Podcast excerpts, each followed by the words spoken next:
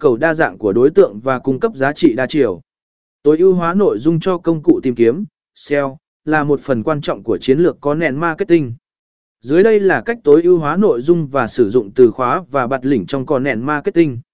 Một tối ưu hóa từ khóa, tẩy họ optimization. A. Nghiên cứu từ khóa, trước khi bắt đầu tạo nội dung, nghiên cứu các từ khóa liên quan đến chủ đề bạn muốn viết về. Sử dụng các công cụ như Google Content Planner, Ahrefs hoặc Semrush để tìm từ khóa